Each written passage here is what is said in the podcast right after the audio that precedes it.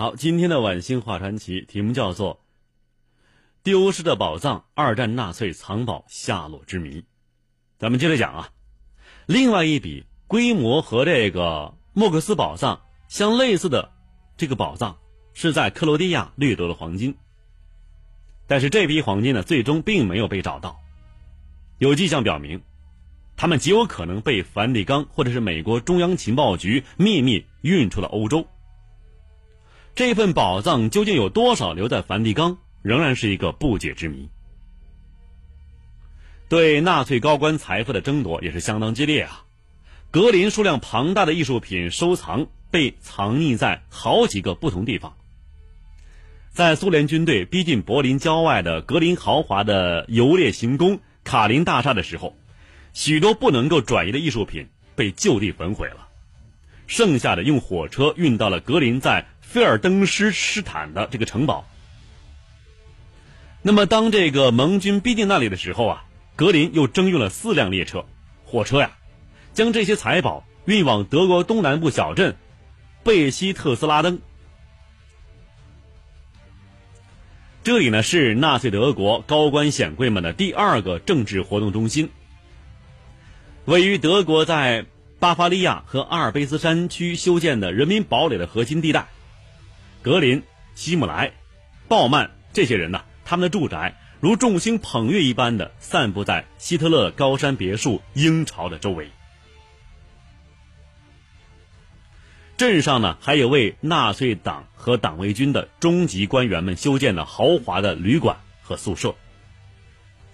在战争末期，大约有一万四千辆的卡车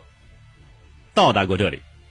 一部分装着纳粹准备用来在阿尔卑斯山地区进行最后挣扎的装备和补给，另外一些呢则载着纳粹高官们的黄金、外币、艺术品和美酒。盟军逼近贝希特斯拉登的时候啊，格林又从其财宝之中精选了五卡车珍品送往附近的温特施坦因，剩下没有来得及转移的东西仍旧留在火车的车厢里。美军第一零一空降师的官兵们打开了贝希特斯加登的这个阵之后啊，立即为格林的庞大艺术品收藏所震惊了。他们在他的一座豪宅里发现了一处如同阿拉丁神灯宝库一般的地窖啊，里面堆满了琳琅满目的珍宝，其中包括伦勃朗、雷诺阿等人的名作，还有大量的珍贵邮票、小雕像、钟表、勋章和古金币，还有这个镶嵌珍珠和珐琅的手枪，呃，镶石呃这个钻石纽扣的这个别针，还有这个金银烛台和盘子，还有古董、盔甲、兵刃。这些士兵啊，没有任何犹豫，便开始偷偷的疯抢了。许多体积较小的珍宝迅速消失在他们的口袋之中。一位士兵拿到了格林在卡林大厦客人的签名本儿。上面有着众多尊贵客人的签名，这本签名本啊，到现在那可是价值连城啊。格林的一把元帅结账被美国第七集团军司令帕奇拿走了，至今仍陈列在美国西点军校的博物馆中。另外一把结账和一些纪念品被一个美军中尉拿走之后，寄到了芝加哥他母亲家。另一些格林的私人物品主要是容易藏在军服里的一些东西，比如说手表、手枪、匕首，还有短剑等等，也被士兵们是一一抢走。目前呢，对于在二战期间纳粹德国抢占财富的数目仍存在很大分歧，大部分财富的价值至今仍然是难以准确估量，它的去向涉及面是极广的，大致上可以分为四部分。第一部分存在于梵蒂冈、瑞士、南美的银行，甚至英格兰银行和美国联邦储备局。第二部分在战争期间被藏匿了，用于纳粹的战后复兴。第三部分被逃脱制裁的纳粹高级将领据为己有。第四部分则被战胜国所占有。二战期间呢，一些国家在中立国的保护伞下与纳粹进行贸易往来，成为纳粹掠夺财富的受益者。其另外一个证据啊，来自瑞士各银行向瑞士财政部申报的总账。它从一九四一年的 三点三二亿美元猛增到一九四五年的 八点四六亿美元，其中至少有五亿美元来自于纳粹德国。这五亿美元是怎么来的呢？这个数字啊，与克林顿时期美国国会的调查是相吻合的。这个报告指出，二战期间，瑞士曾经接受了价值 四点四亿美元的纳粹黄金，其中 三点一六亿是纳粹从别国掠夺的，另外还有价值一百万美元的黄金从德国国家银行转到了两家商业银行，那就是德累斯顿银行和德意志银行。这批黄金呢、啊，随后被卖到土耳其以换取外汇。另外呢，有超过三亿美元的黄金通过瑞士的中转分别流入到了葡萄牙、西班牙、瑞士和土耳其。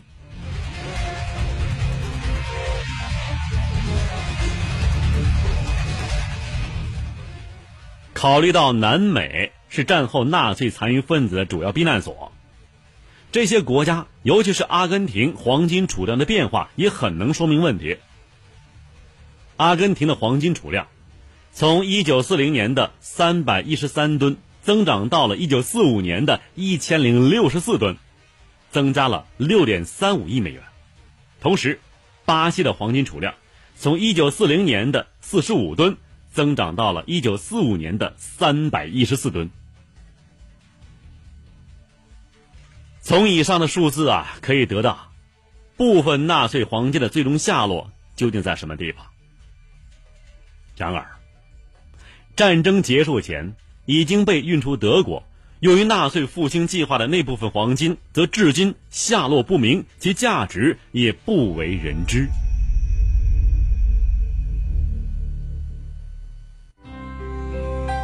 看古今中外，说喜怒哀乐，讲悲欢离合，道世间百态，晚星画传奇。至于这个部分艺术品，二战结束之后，尽管华盛顿美国国家博物馆和纽约的大部分博物馆呢，都想方设法的去没收德国收藏，但是美国军事指挥官坚持啊，理应属于德国博物馆的艺术品就要留在他们的博物馆，已经装船运往美国的安全保管的艺术品又被归还给了德国。尽管如此，还是有一些私人物品因为主人呢已经死于战争而无法归还了。世界各地的博物馆都在打这些所谓的大屠杀艺术品的主意。单单美国博物馆就有 一点六万件作品是希特勒掠夺过来的。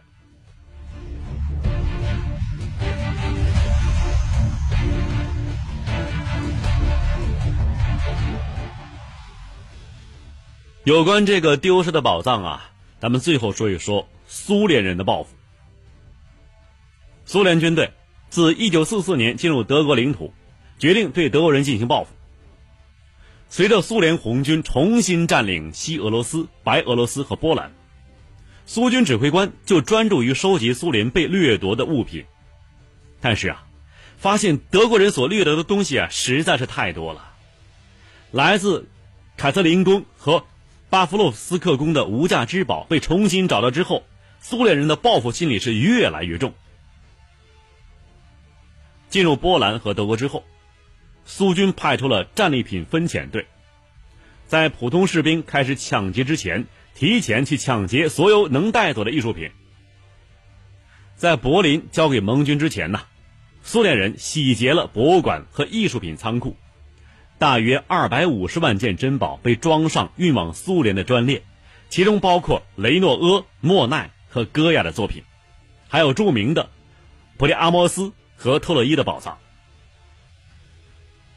苏联后来呢归还了一万多件艺术品给东德，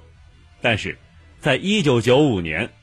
莫斯科的普希金博物馆和圣彼得堡的东宫博物馆解密了上百幅抢自德国的画作，他们已经被秘密地保存了半个世纪之久。这其中包括了很多被认为已经被破坏的艺术品，以及很多不为人知的作品。德国政府援引一九九零年的双边条约，要求归还这些珍宝。该条约规定啊，双方承诺归还战争之中的掠夺的艺术品。对此，俄罗斯人是断然拒绝。俄国人认为，这些艺术品呢、啊，是二战时期德国对苏联所造成的前所未有的破坏的特殊赔偿。而不久之后，俄罗斯议会以二百九十一票对一票通过了延期归还劫掠来的艺术品的法律。这东西啊，已经是立了法了。该法律规定啊，这些财富属于俄罗斯联邦。虽然叶利钦总统和普京总统都承诺要归还有争议的艺术品，但是从来没有落到实处。在俄罗斯啊，大约还有一百万件从德国劫掠来的艺术品。当然了，这些艺术品并不一定都属于德国。什么是传奇？他说您传，越传越神，传着传着这事儿就齐了。这里是晚星话传奇，欢迎您继续收听。继续收听。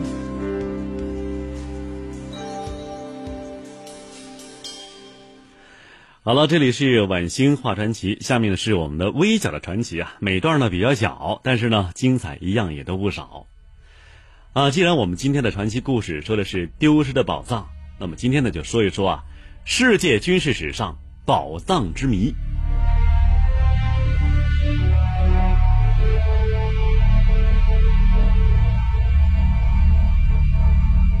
先说第一个，石达开藏宝之谜。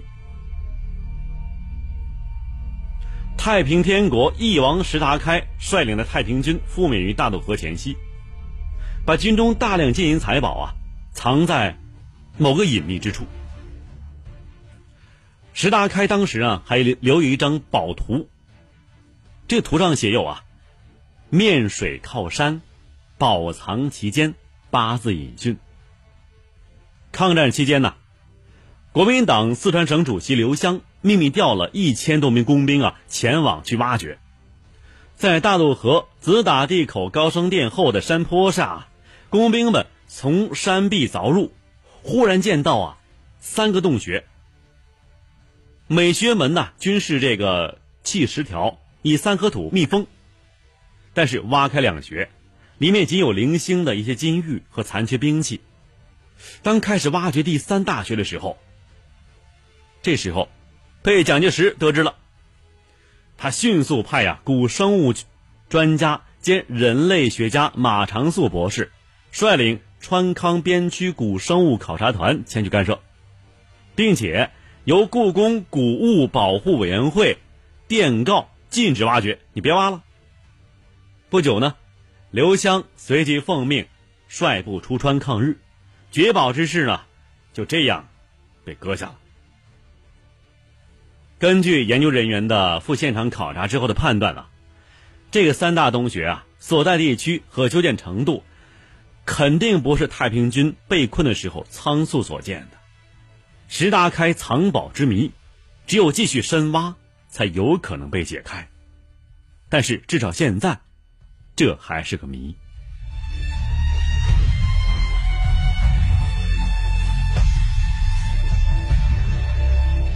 下头咱们说一说啊，拿破仑藏宝之谜。据俄国历史学家亚历山大·米哈洛夫斯基的回忆，以及斯科特的小说《拿破仑的一生》记载，一八一二年，拿破仑远征俄国失败，在从莫斯科撤退的时候，带走了从克里姆林宫掠掠夺来的战利品。曾经任当时俄军统帅库图佐夫元帅副官的达尼列夫斯基说呀，这批战利品大约是十到十五吨重，包括大炮、餐具、毛皮、金银币以及伊凡大公的十字架。因为这个严寒来临了，法军在撤退途中啊，又不断遭受这个俄军的袭击，饥寒交迫，后来不得已扔下一部分辎重和战利品，据说就埋藏在维亚兹马附近的一个小湖，叫做斯托阿切湖的湖底。二十世纪六十年代初啊，应苏联的共青团真理报的倡议，一批专家前往阿托阿切湖，在长约四十米、宽五米的地带发现了大量的金属矿藏。化学家化验出湖水中的银的含量啊，要比一般的银矿石之中的银的含量高出百倍。随之，探宝者是接踵而至，但是他们呢，下到湖中的深度从未超过五到六米，原因是湖里的淤泥太多了，结果呢，什么珍宝也没有得到。原苏联解体之后，一些俄罗斯专家们决定再次开始寻找拿破仑的珍宝，但是当地村民嘛，对这个事儿呢是积极的不配合，他们担心呢这湖会被挖空，使生态系统遭受破坏，所以说拿破仑的藏宝之谜至今依然未有揭开。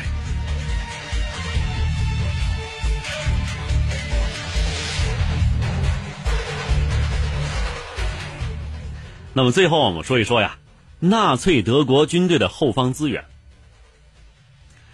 说起这个希特勒的失败啊，一个常见的话题就是德国人力不足。晚清就觉得呀，这个说法有些奇怪。这希特勒呀，在进攻苏联前后，已经控制了西欧和东欧的大片地区。这前者就是西欧啊，是当时的世界工厂，而后者东欧，则是欧洲的粮仓。人力资源相当丰富，除了德国人之外，愿意给希特勒卖命的各国的日耳曼这个族的这个人呢也不少，还有这个意大利、罗马尼亚、呃、匈牙利、芬兰这些国家都愿意给希特勒出兵助战。由此看来呀，希特勒和他的第三帝国控制的人力资源还真不少。那为了更具体的说明这个问题啊，我们不妨看一组数据。截至一九四三年十二月一日，整个德国武装部队共有一千多万人。除了正规军之外，德国还拥有五花八门的各种武装部队辅助力量。至一九四四年，共有三百八十万人，这辅助力量，其中很多具有半武装性质。但是从另外一个意义上来说，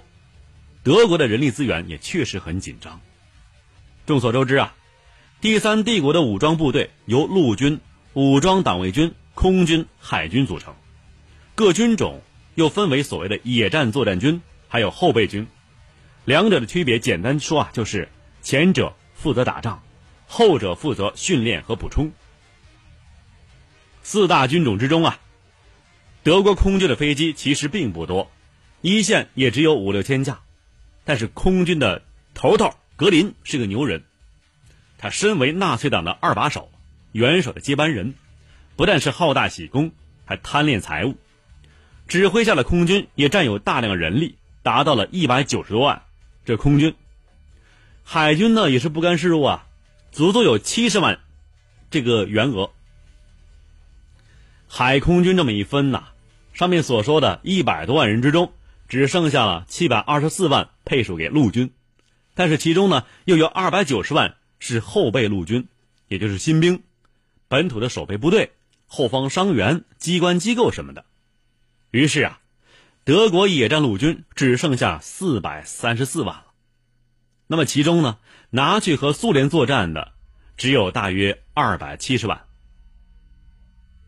上千万的总员额呀，在一线打仗呢，居然只有不到三百万。希特勒对此当然是很不爽了，他早就要格林把空军多余的人员挤出来，但是格林呢没那么好打发。此军呢，据说有句名言，德国会飞的东西都归我管。空军的人自然都愿听他的，于是就产生了一种莫名其妙的部队，叫做空军野战军。这空军怎么会出来野战军了？哎，就是这编制上啊，其实就是步兵师，但还是属于空军，空军指挥步兵师。可是空军呢，毕竟不会打陆战，空军野战师战斗力很差呀，总是被苏联红军打一个落花流水。那么到了一九四三年秋天，希特勒只好把他们的残兵败将收拾一下，交给陆军。而格林的空军呢，因为有了防备空袭的理由，人数还是越来越多了。于是希特勒又打起了后备陆军的主意，他要求把新兵的招收和训练分开，把新兵送往占领区或者是战区训练，而不是留在国内。于是啊，又产生了所谓的野战训练师，可效果并不明显。到一九四三年的年底，德国的补充和训练部队加上康复单位，总额下了一百五十万，而部署在东线的野战训练营和补充营加起来撑死了也就六万。相比下，苏联前线部队所属的后备人员和训练机构就有大约五十万人。这战况啊是越来越紧张，前线部队死伤惨重，缺额巨大。这希特勒发急了，他下了死命令，要求从军队冗员之中抽调出一百万人送往前线。这一时之间呢，大量机关单位和领导部队啊被解散了，这工作尽量交给妇女，后方人员是人心惶惶啊，不知什么时候就会被派往前线去当炮灰。可是上有政策，下有对策，希特勒的命令再厉害，也抵不过官僚单位的拖拖拉拉呀。就这样折腾了四五个月，希特勒也只搞到了四十万人，连预计的一半都没有。就这么着，德国军队的前线员额是越打越少，后方人员呢是越来越多。最后红旗插上国会大厦，希特勒的第三帝国最终灭亡的结局也就并不奇怪了。在这个希特勒看来啊，他的纳粹运动也是一场革命，但是这场革命并没有破坏德国的旧秩序，而是选择了和旧秩序，尤其是旧军队的合作，从而呢形成了纳粹的新体制和旧体制并存的一种非常奇特的状态。战争失败之后，旧军队的指挥官将责任全部推给纳粹的新体制，而他们所维护的旧体制则被认为是完美无缺的，这一点是非常值得怀疑的。